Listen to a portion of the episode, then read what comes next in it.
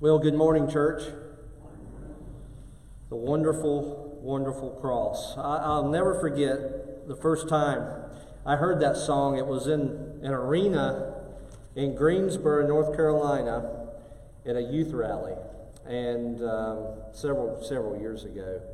And I'll never forget what it sounded like to hear 12,000 young people sing that song a cappella.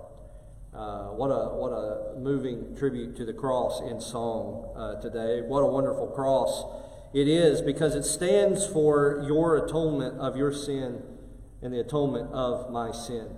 Well, I'm glad you're here this morning to worship with us uh, here at Neil Road. There are a few prayer requests I want to bring to your attention. Um, I was told this morning that Miss Rachel Goodman fell yesterday. Uh, she's okay, but uh, decided to take it uh, safe uh, today. So, uh, staying at home due to the inclement weather potential, decided to, to, rest at home. So, be in prayer for her. Certainly, be in prayer for Johnny and Lois Shook. also, be in prayer for Miss Nita. Nita is going under the knife on Tuesday, right?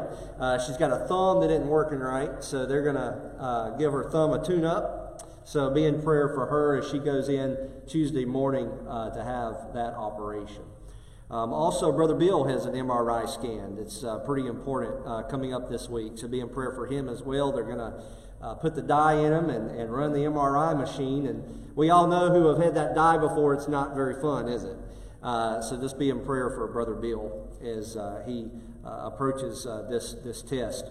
So turn with me in your Bibles as we turn to the scripture now in Revelation chapter 20. Revelation chapter 20 will be our launching pad today. I want to thank you for being here as we continue our popular, unpopular truth series. This morning, the topic that we'll be discussing, the truth that we'll be examining, according to the Word of God, the Scriptures, is hell. Is hell. Um, last week we looked at heaven. Uh, this morning we look at hell. We concluded last week in defining what heaven is with a biblical lens that, that heaven is a divine place, it is an invaluable place. In other words, you can't buy it, and it should be a top priority for us to live for. Whenever you are saved, whenever you are born again, whenever you are regenerated by the Holy Spirit, standing justified before Almighty God in this life, we are made citizens of that country. And as a result of that life altering, life changing event that will happen to you and me through repentance and faith in Christ Jesus, we are to live for the country that we belong to. We live for a country, we live for a world where rust and moth, uh, moth and rust cannot destroy. We, we live as citizens of that holy city that perfect city of God where, where Christ is, where, where God is, where our loved ones are, where our citizenship is, and where ultimately our eternal reward is. Now, this morning we turn our attention to the alternative to heaven, which is simply called hell. Called hell.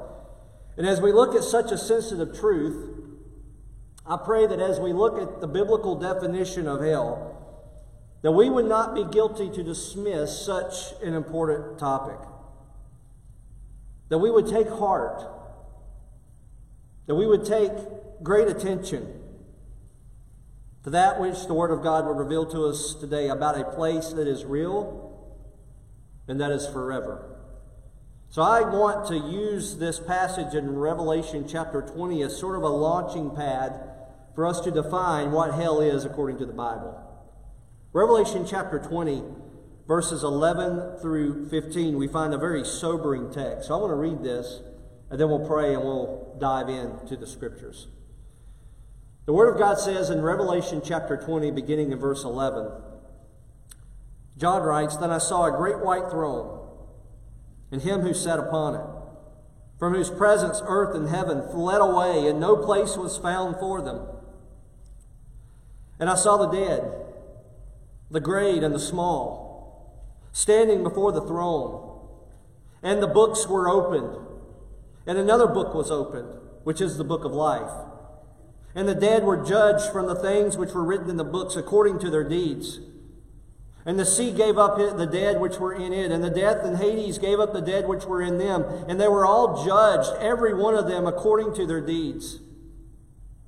Then death and Hades were thrown into the lake of fire. This is the second death, the lake of fire. And if anyone's name was not found written in this book of life, he too was thrown into this lake of fire. Let's pray together. Father, as we pause and we worship you this morning, we are grateful for your word for the saving power of your word, for the convicting power of it, for the edifying power of it. Lord, we praise you that your word is truth, that we can know an absolute truth in a world that constantly rejects truth. Father, we pause and remember those who lost their lives 21 years ago in a deliberate terrorist attack on our country and the ideology with which it stood for pure evil pure anti truth and anti you. And Lord, we, we, we pray this morning even for those who mourn this day, who lost loved ones, children, spouses, friends. Father, as we know that you are sovereign over all things, and as we approach your word this morning, I pray, oh God, that as we look at the defi- definition of hell according to your truth, not folklore or tale or man made opinion. Lord, I pray that your word will once again convict the heart of the sinner. I pray that it would edify the saint. I pray, Lord, that it would be a balm to those who are hurting, but also it would be a terror to those who are dead in their sin and need you. Lord, would you speak through this tongue? I'm, I'm but a beggar. I'm but a messenger. I have nothing to say other than your word. So, Lord, would you use this distracted mind to do your word justice? And, Lord, in it all, would you get great glory from our time in your truth today? We ask these things in Jesus' name. Amen. Our text today speaks of judgment. There's no question about that. And it speaks of a day of judgment that is known in theological circles as the GWT. The GWT, which is a paraphrase for the Great White Throne. The Great White Throne Judgment. This judgment is to happen in eternity future, and this judgment is reserved for those who have died without knowing the Lord. Our text today has a lot to unpack, and in the interest of time, we cannot do everything that this text would merit us do.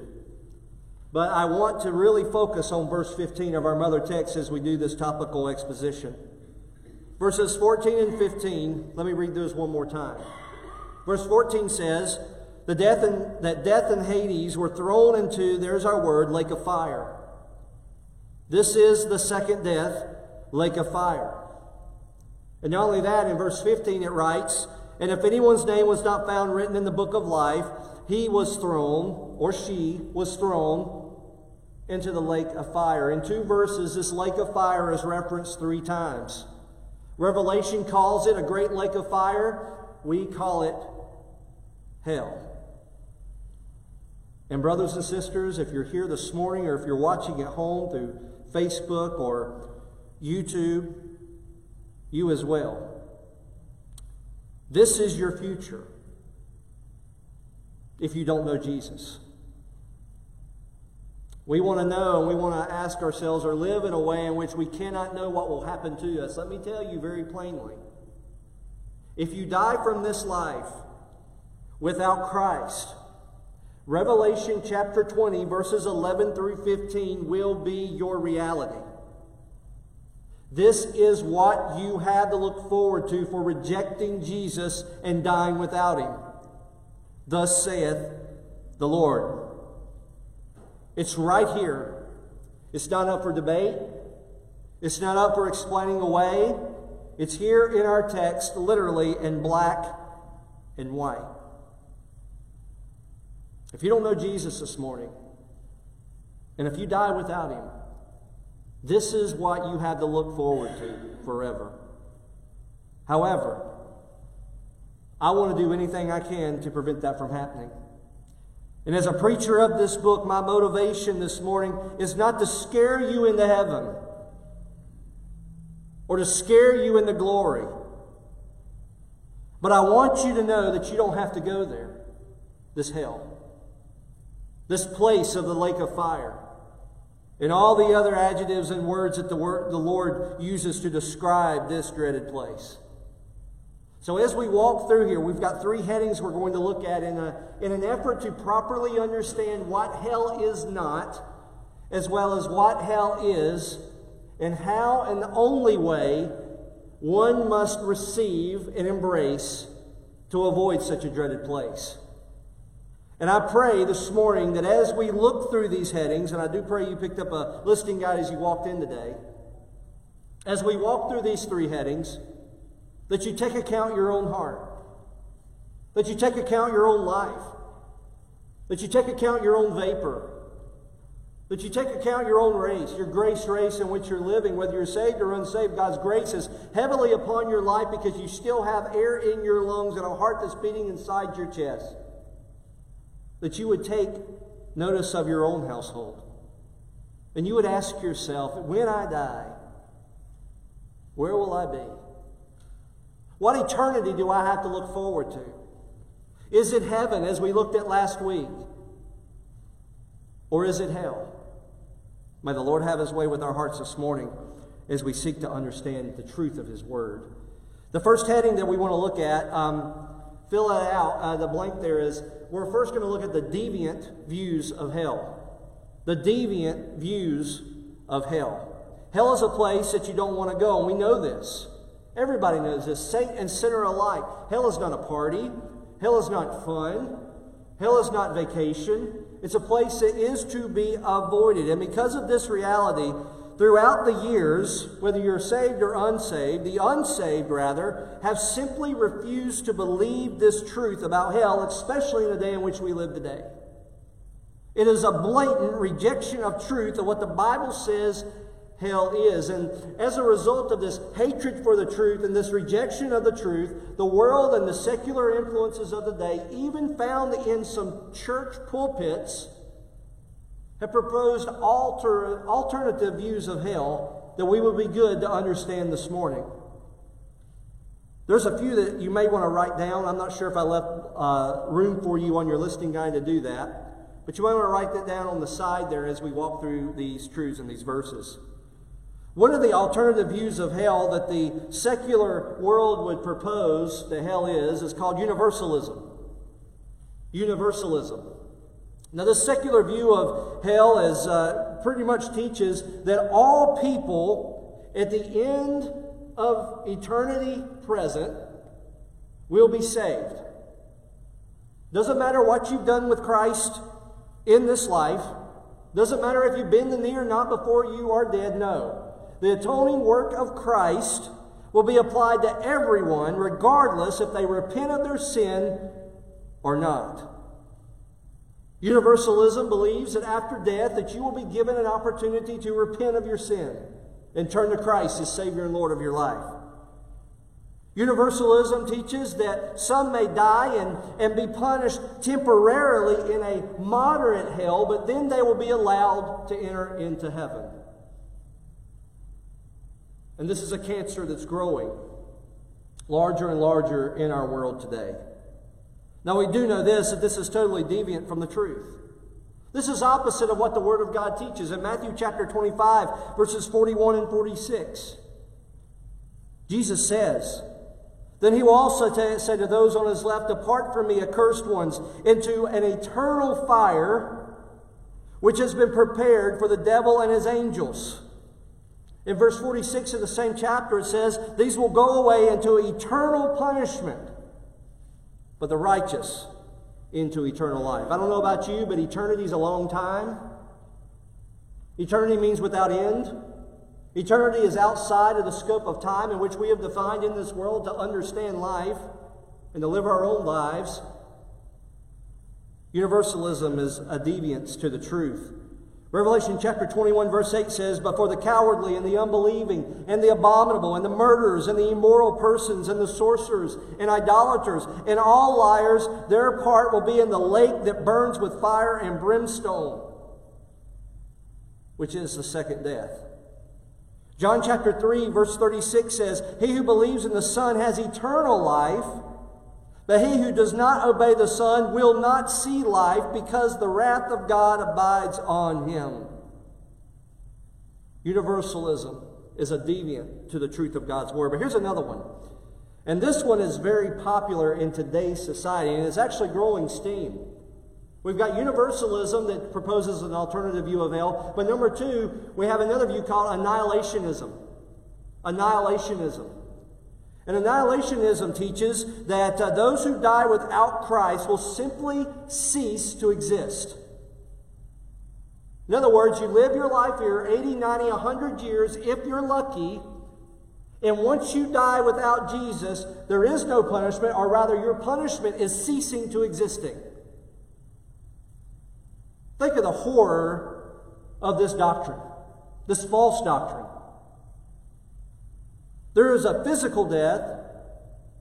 There's a future judgment. You may even have a short period in hell, but in eternity future, you will literally come to a time where you will just simply cease to exist, and that's hell. Think of Adolf Hitler, guilty of murdering millions of Jews, approaching the throne room of God. And God looks at him and finds him guilty of sin in all those things that he was guilty of doing in his life. And instead of sending him to an eternal hell, he simply says, Your hell is simply you will not exist anymore. That's annihilationism. And many people like the thought of just simply not existing. There's no punishment or there's no pain there. There's no tormenting there. There's no smoke of them tor- torment goes up day and night forever. Annihilationism. We know that we're going to live forever somewhere, heaven and heaven or hell. And annihilationism is yet just another contradictory to the truth that the world and secular uh, evangelical influencers are trying to preach and teach and disciple and proclaim in an effort to be non offensive, even to water down the doctrine of hell. We know what the Bible says, and I want to read Matthew chapter 25, verse 41 one more time. Jesus says, Depart from me, accursed ones, into an eternal fire. Doesn't sound like annihilation, annihilationism to me, does it? Revelation chapter 14, 11 says, And the smoke of their torment goes up forever and ever and ever. They have no rest day or night. Those who worship the beast in his image and whoever receives the mark of his name. Matthew 25, 46 says, We've read already, these will go away from eternal punishment. You'll never find a verse to back up the doctrine of annihilationism. It's a false doctrine. It's a wrong doctrine. It's a secular doctrine. And it's a doctrine that seeks to steal your focus on truth. As heaven is forever, hell is forever. And you and I will live in one or two places. Now, here's a third one. Another view of hell, and this one's even more popular, and you probably heard it on television and in interviews and the like. We have universalism that seeks to distort our view of hell. It's a deviant view. We have annihilationism that seeks to distort our view of hell. It's a deviant view.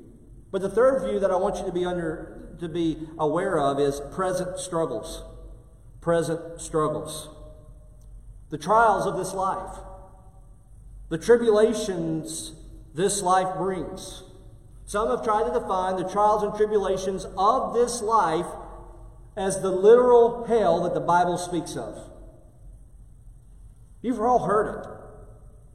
You've all heard it quoted on television, in, in news quotations, or even read it in an article. They'll say, quote, in reference to something that they've been through. My life has been a living, literal hell. Or they'll say, I've been through hell and back. No, you haven't. No, you haven't. The present struggles of this life do not even come close to what hell is. We've been, we have become so desensitized with this word hell that we will even say it in derogatory terms. We will say it and follow it up with the word yes or no, sometimes even in a joking manner. As if it's just a word to be thrown around to and fro with no weight or implication whatsoever. Brother and sister, I don't want to be insensitive to what you've been through. And I certainly don't want to communicate it that way, but as bad as your situation or circumstance is, hell is infinitely times worse. And you don't have to go there. Romans chapter 1 verse 18 says, For the wrath of God is revealed from heaven against all ungodliness and unrighteousness of men who suppress the truth in unrighteousness. Sometimes we go through hells and trials and tribulations in this life as a result of the rejection of righteousness, but also as Christians we go through trials and tribulations because the Bible says, in a depraved world, through many pains must we endure to enter the kingdom of heaven. Jesus even said, In this world you will have trouble. He did not say, In this world you will have hell. The pains and the trials and the tribulations in this life are to do one or two things. One, draw us to repentance, or two, to draw us closer in our discipling and our growing sanctification to our Lord and Savior Jesus Christ. But you haven't seen hell yet. And as God's wrath is being poured out on this world against all unrighteousness, we know that the little wrath that we are to endure in this life isn't hell. 2 Peter 3 9 says, The Lord is not slow about his promises, some count slowness, but is patient towards you.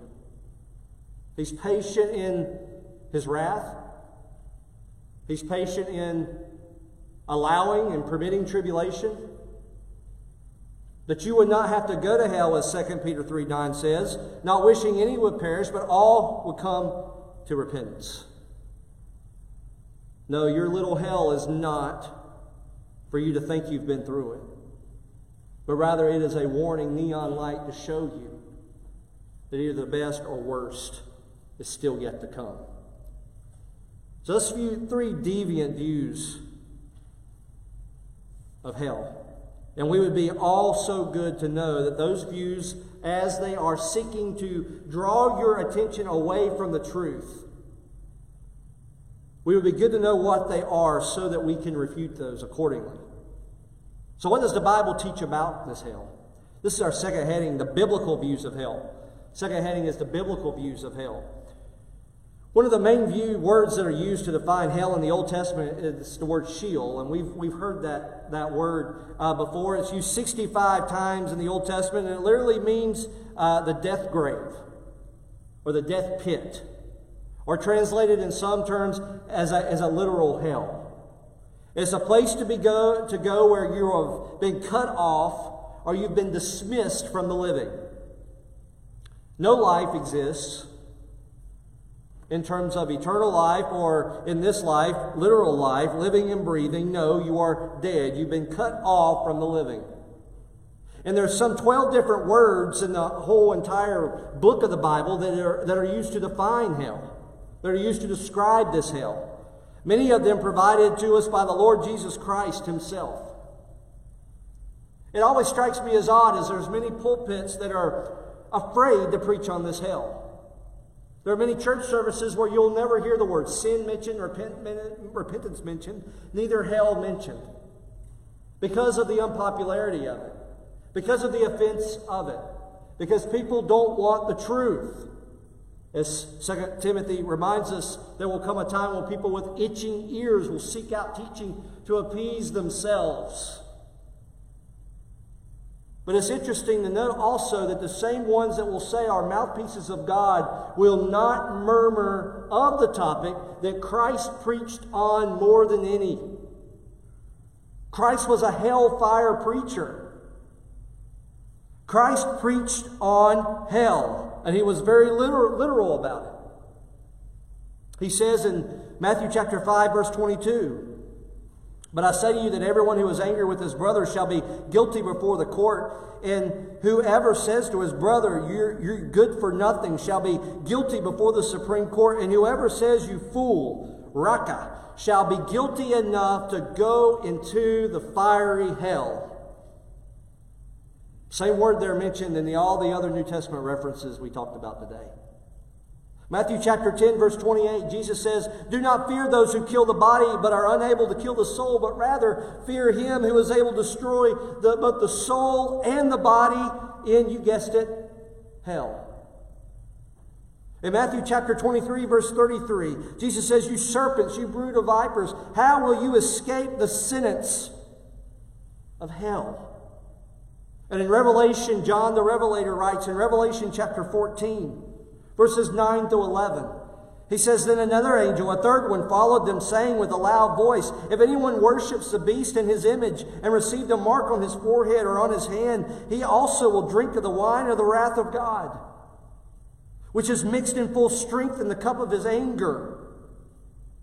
And he will be tormented with fire and brimstone in the presence of the holy angels and in the presence of the Lamb. And the smoke of their torment goes up forever and ever. And they have no rest day or night. Those who worship the beast and his image, and whoever receives the mark of his name. And our mother text this morning in Revelation chapter 20, verse 15.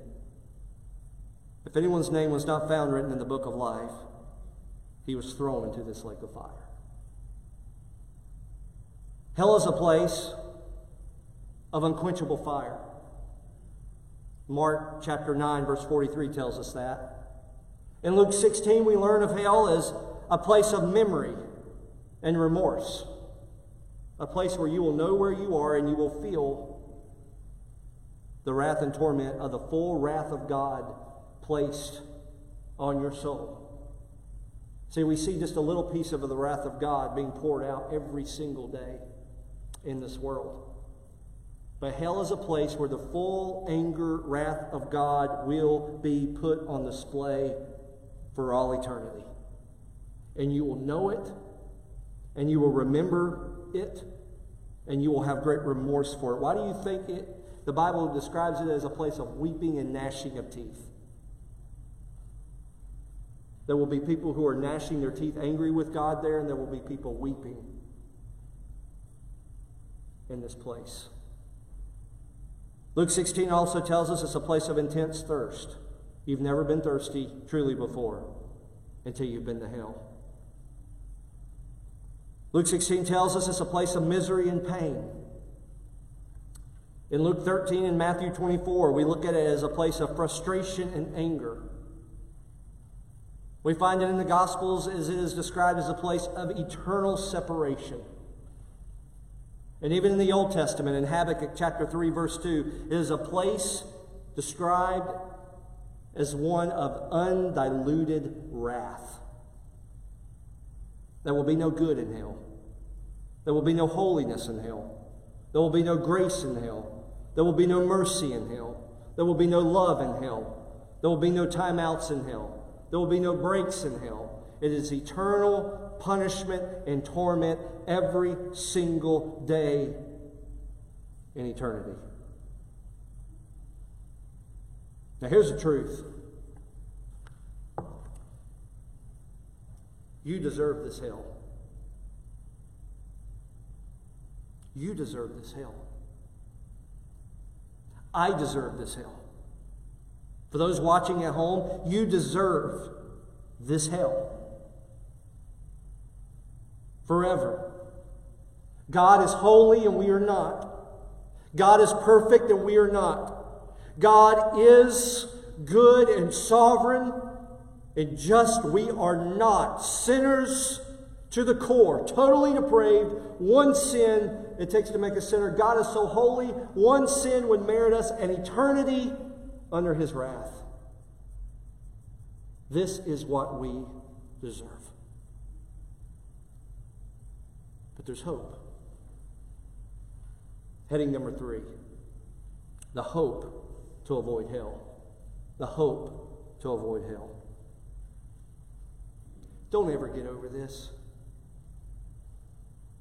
I've been saved 18 years, and it still excites me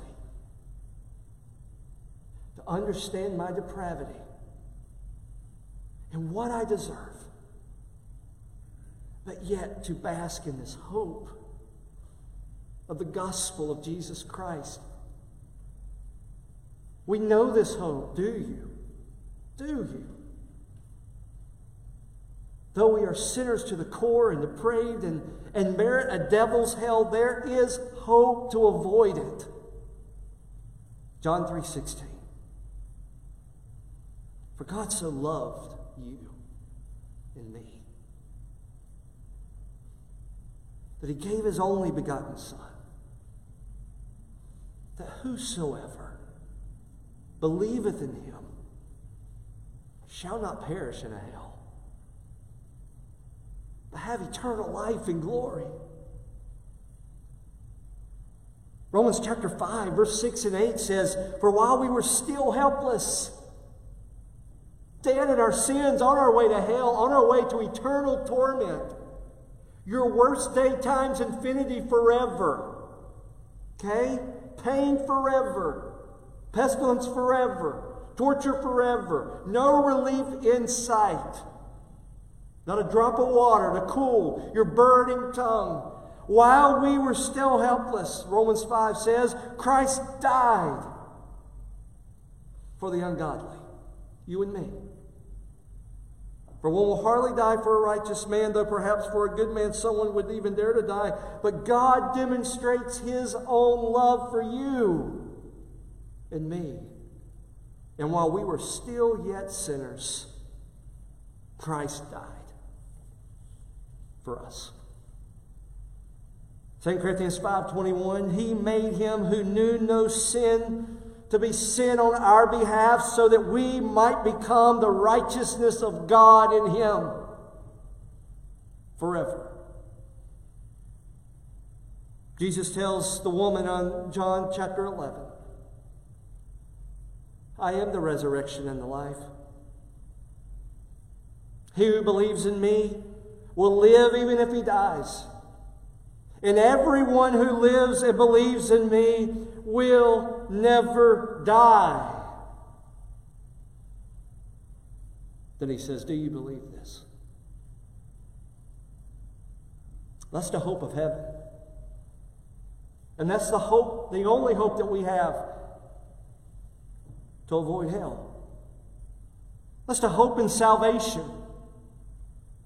That's the hope in Jesus. It's the hope in the Christ.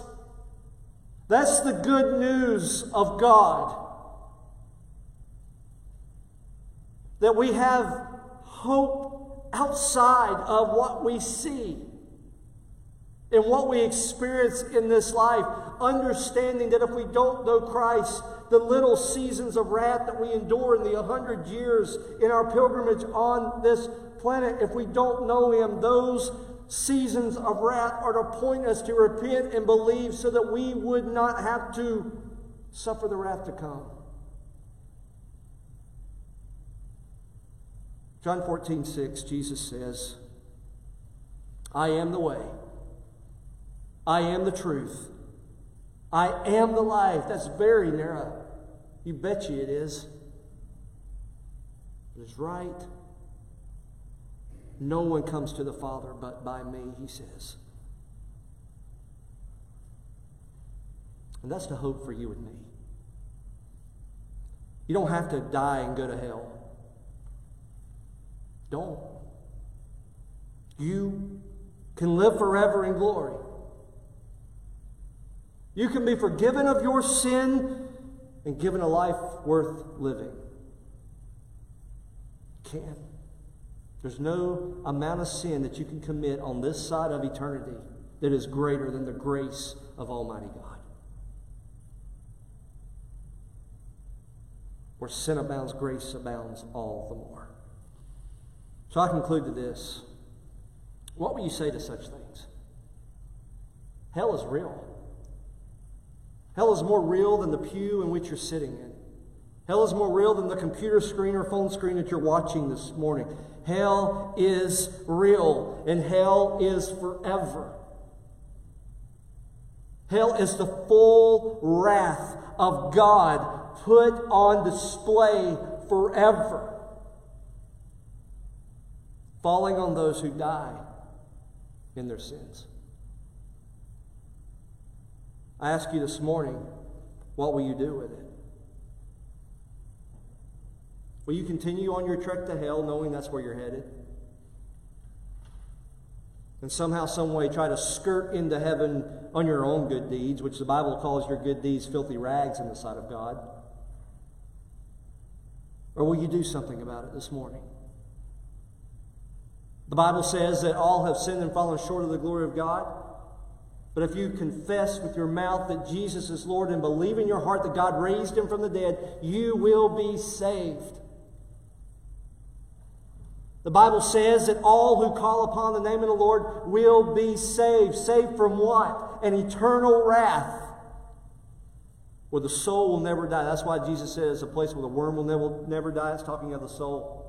Your soul will never die in hell. And the wrath of God will be put on you forever and ever and ever. But you don't have to go there through repentance and faith in Christ Jesus. Let me ask him. Let me ask you. Do you know him today? Has there been a time in your life where you fully put your faith and trust in Christ Jesus? Are you just playing a game? Do you hope to make it to heaven? Or do you know you're going to heaven? Not based on anything you've done, but everything that Christ has done. Where is your salvation this morning? Is there any doubt in your life? Where you'll be if you were to die today. And if there is, why not repent of your sin and turn to Christ as Lord and Savior of your life? First John says you can know. Remember, we spent 23 weeks in First John. He says you can know you have eternal life. You don't have to live this life playing Russian roulette with your eternity. Sure, life is hard. Sure, trials and tribulations come our way, but friend, you've never experienced hell and you'll never have to experience it. In Christ. Do you know Him this morning? May we be a church of true converts. May we be a church that's ready and willing to tell the lost that there is hope in Christ. That there's hope this world and its passions and its pleasures and its trinkets will all pass away one day. But one thing is going to last forever His Word and what it says and what it means.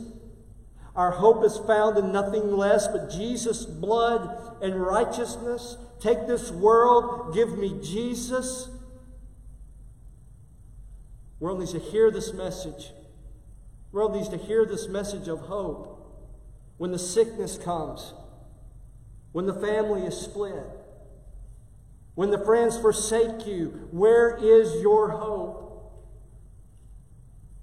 May we be a church that will gladly say, in Christ and in Christ alone. And may we be quick to proclaim this message because you have family, you have friends, you have loved ones, you have coworkers that are believing in a false hope today. They don't know this hope. May we be a church that is zealous to share this hope with all who would have an ear to hear. May we do this zealously, fervently, unapologetically, for the glory of God and for your greatest joy. And may we be quick to tell people there is a hell, but there's also a heaven. And only through Christ will you ever see heaven. And may we do it for His glory and for our joy. Would you pray with me? Let's pray together.